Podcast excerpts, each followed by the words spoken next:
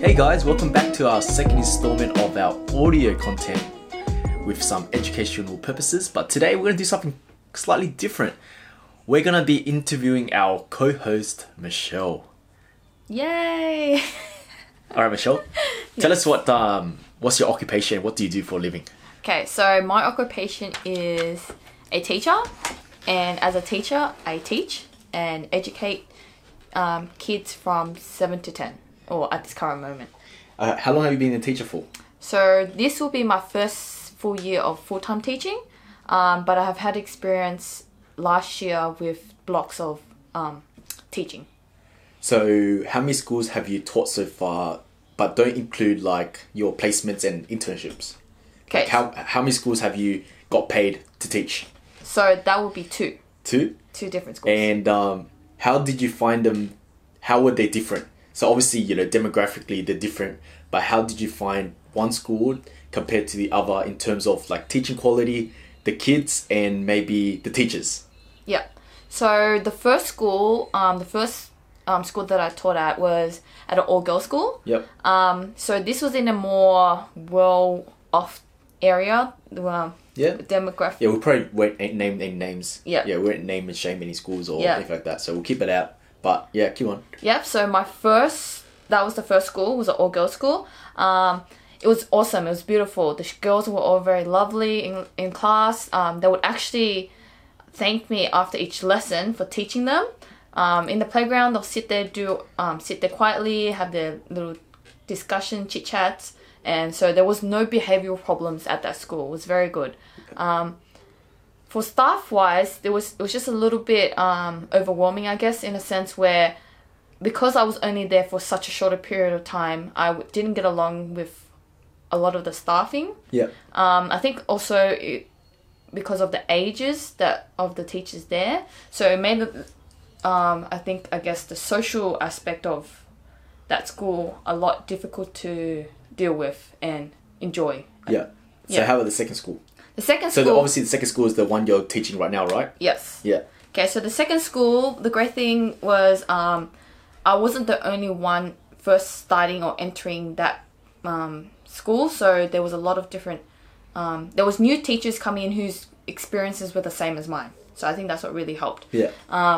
and I think having that having a group of people who's starting this who's starting the same experience as I am, um, we were able to have a lot of discussions. We were able to emphasize emph- have empathy with the, each other's situation, and we were able to help each other out when we needed. And for student wise, because I was so used, well, my first real teaching experience was um, where I had no behavioral problems. The second school that I I I currently teach at as well. Um, stu- having behavioral problems made things a little bit more challenging. Yeah. Where if I was to plan a certain lesson, and usually for the first school, if I plan a lesson, I would get through every single step or every single point that I wanted to. While the second school, it would be a little bit of a struggle where it would take me longer to settle the class, and I actually get only let's just say one or one third into the lesson that I planned. So this the current school is obviously co-ed, right? Yes. Yeah, the so second- obviously, obviously, boys, you know how they are. They're so naughty, they're so disruptive, and they're also they just, they're just there for the boys. They just want to hang out. But going on, um, so currently, what are the subjects you're teaching right now? So I'm currently teaching IST, so information software technology. So my main focus is that I teach kids how to code and how to use different softwares and how to create different applications. Yeah, so obviously, going back when I was in doing IST is completely different. Like, I think we were making like music in IST. It was so random. Yeah. and we we're playing games all the time, and yeah, we we're learning like basic, you know, web stuff. But yeah, definitely no coding. So obviously, it's it's changed in the space of like six years, which is obviously incredible. And where where like what is your major? Like where what do you want to teach? So my major, funny enough, is economics. So I have a major in economics and a minor in um, computering, aka um, IST. Yeah, So, um, because economics is a senior subject, so for year 11 and 12 at this current moment, um, because I'm not an experienced teacher yet, they wouldn't put me into that s- situation or that circumstance for me to take those classes. yeah, So, right now I'm just working with my minor because as well as the demand in the actual teaching um, market. So because now technology and the advancements that we have um, nowadays, it's more um, there's more need for us for sorry for students To to, learn it, learn yeah. about coding and the internet in a safe manner. So this is probably more a tougher question, and probably where you know you probably have to think a little bit more. But what is the current states of schools? So in terms of like the teaching methods, the you know being in a class with twenty to thirty kids with only one teacher looking after it, where do you reckon? Where where is the current situation of schools? Um, so I'm very fortunate that my IST class is an elective class. So the max I have in a classroom is, I think at the moment, 24. Yeah. So 23 even. So I'm very lucky that I have very s- smaller classrooms compared to other teachers who have like 30, 31, especially in English, mathematics, where they require kids to focus more in class and be more, um, I don't- I- what do you say? Well, how can I say? it? More hands on with certain um, tasks.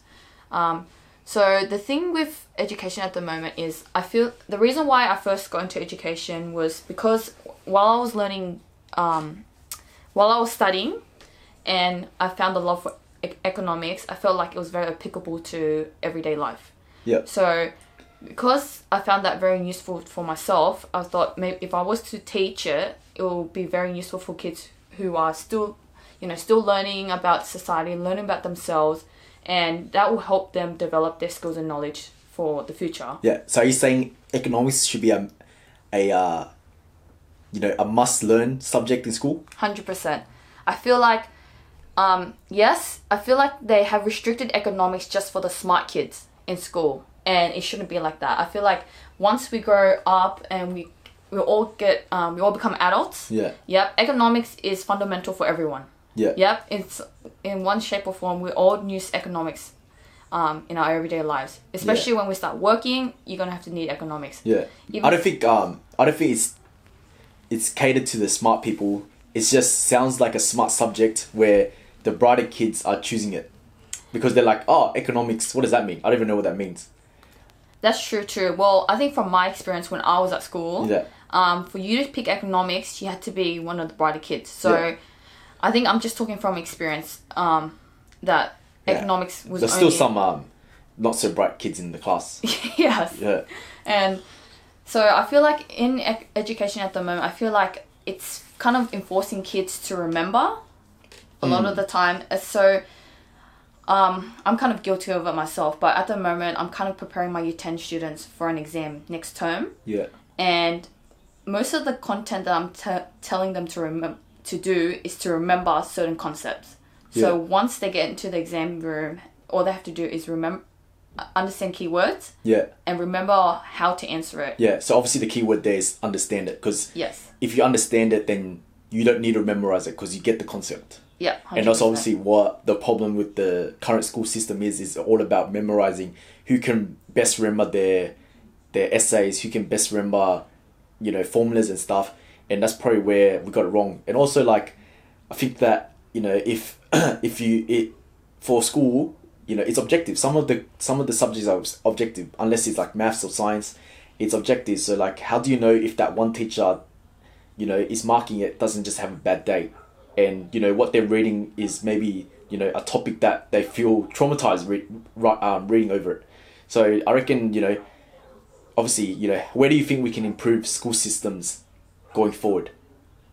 yeah. You know, if you were to be the education of the, the you know, person of Australia, yeah.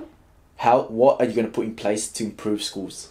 So the first thing I would do is cut back on the load that the kids are actually taking in each day. Yeah. So at my current school, they have a five period day.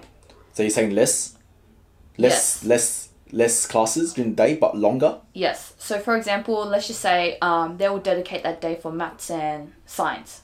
Yep. And they'll spend the whole day doing, working on those two subjects, refining anything that they don't remember, Hmm. um, just working more in depth with certain concept. Yeah. Instead of having a five period day, all different subjects. and like what 45 minutes per 40 class Yep. 50, and you're wasting 10 minutes just going in and out Yep.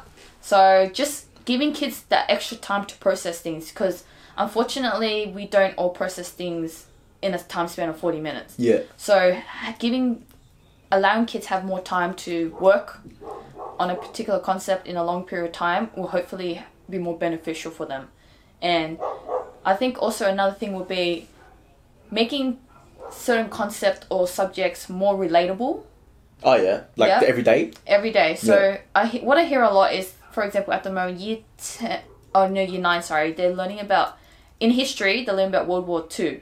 Okay, those informations are very useful.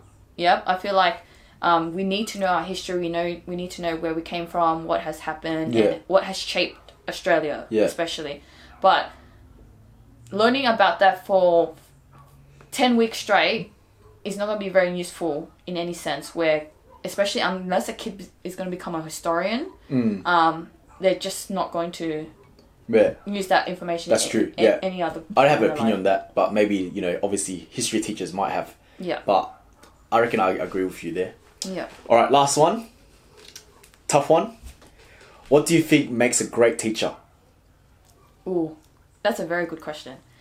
So I know right now in my, um, just having experience, um, having conversations, sorry, with other teachers, um, younger teachers who are just starting their careers in teaching and some older who have been in the industry for, let's just say, 10, 20 years now, um, I can definitely tell that once you lose your passion for teaching, It's over. it's over. Yeah. Um, so I c- I'm not gonna obviously name and shame, but there's one this one particular teacher who I work with very closely. Oh, Oh, what happens if she listens? I don't think she will. I, she, I don't think she knows how to use. Ah, okay. That's Yeah. That's all right. Yeah. Yeah. Well, What happens if one of your kids listen and then they? no, they won't be able snitch? to identify. No way. No way. Alright, fair they enough. will not be able to identify. All right. So this one particular teacher, she's been teaching for a while, and the problem is she went, she did something else before teaching, but she got into the industry because she thought it would be easy. Yeah. and it will be beneficial for the her current living her life situation. Yeah. So but let's be realistic. Like, becoming a teacher is not that hard in terms of like if you correlate it to the ATAR yeah, and ATAR versus like I don't know being a doctor or being something like that. It's, 100%. It's not that high. yeah, But you know, the people think it's an easy route because it's nine to three, five Yeah. days a week. You get Saturday and Sunday off. You only work what six hours a day, seven hours, Yeah. and you get school de- school holidays off. It, it, on paper, it sounds awesome, yeah, but this is probably where like you know a lot of teachers get it wrong. They think it's easy, but then you know handling what 120, 130 kids a day yeah, it gets stressful and obviously you got to be able to understand the concepts and deliver that on a high level where they they're easily to easy to consume yeah. yeah So like for, so being in a classroom, so let's just say being in a classroom of twenty four, yeah. Not only are you trying to manage or monitor each kid to make sure they're doing the right thing, you also have to be teaching at the same time. Hmm. You have to also be aware of their physical and their mental situation. So if a kid's physically not looking very well, you have to monitor that and make Yes. sure send them to the office, whatever it may be, or you know, give them a quick checkup. And then if you have like rowdy kids in your class who's constantly moving around, you have to keep an eye on them too. So it's just a lot happening in that 40, 50 an hour lesson. Yeah. So um, it becomes very overwhelming. And especially if you don't have the patience and you don't have a passion for what you're doing, the kids want, the kids will obviously pick that up yeah and then they'll obviously muck up more and they won't focus they won't do their work and they won't be engaged in your lesson yeah so do you think liking kids plays a big role yes I, Yeah. I feel like liking kids or just being able to understand why kids act certain way will really really help your situation yeah So if you go into a classroom, and I think that's one thing um, I had to kind of learn was that some of kids are still developing, they're still growing, so their mind is obviously in the same process. Yeah. So sometimes when a kid says something or they do something, I kind of think to myself, I'm like,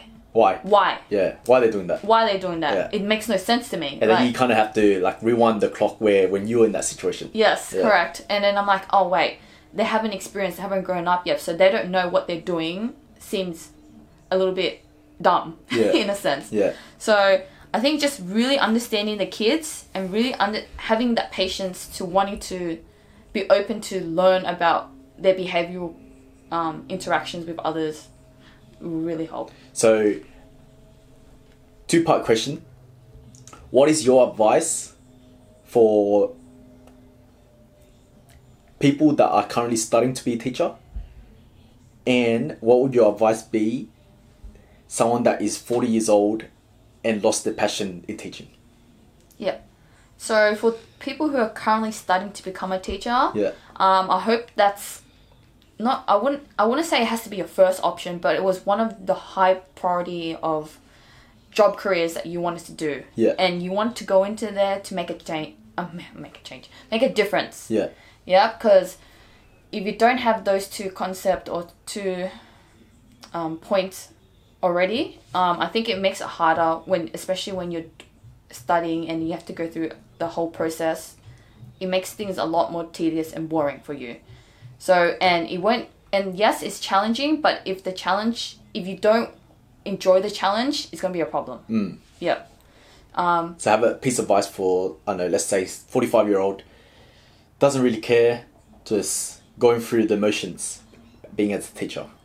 So definitely, I I hope you're reflecting. So during, especially, I hope that for those teachers, um, maybe take a break or just don't teach for that year. Teach for that month. Go out. I mean, go go out. Go do some. Go find your hobby. Go find some place to clear your mind and think about why you went into teaching in the first place. Yeah. Yeah. So if you went into teaching in the first place because you had a passion um, for it and you really enjoy the subjects you're teaching, you really enjoy making a difference to the lives of k- children, then find out what has changed it. Yeah. Yeah. So was it maybe because you can't your level of patience has changed? Um, you don't really like what you're teaching anymore. Has the content become very repetitive? So you need to figure out what it is and how you and find a solution for it. Hmm. Mm. Yep. And I think seeking support and advice from other teachers will really help as well. So don't think that you're the only one in that situation where you're the you're you're feeling that oh this you can't deal with this anymore. Yeah. Like this is the last resort. Yeah. Yeah. Because at the end of the day, like, you know, s- let's say you're teaching year 7 to 12 and you're a maths teacher and you get, you the chances are probably really high you could be teaching that same kid from year 7 to 12 maths and you're doing a shit job at it, you know, that, that would affect their perspective of maths and their knowledge of maths, un- like, who knows how long. Hundred percent. Yeah.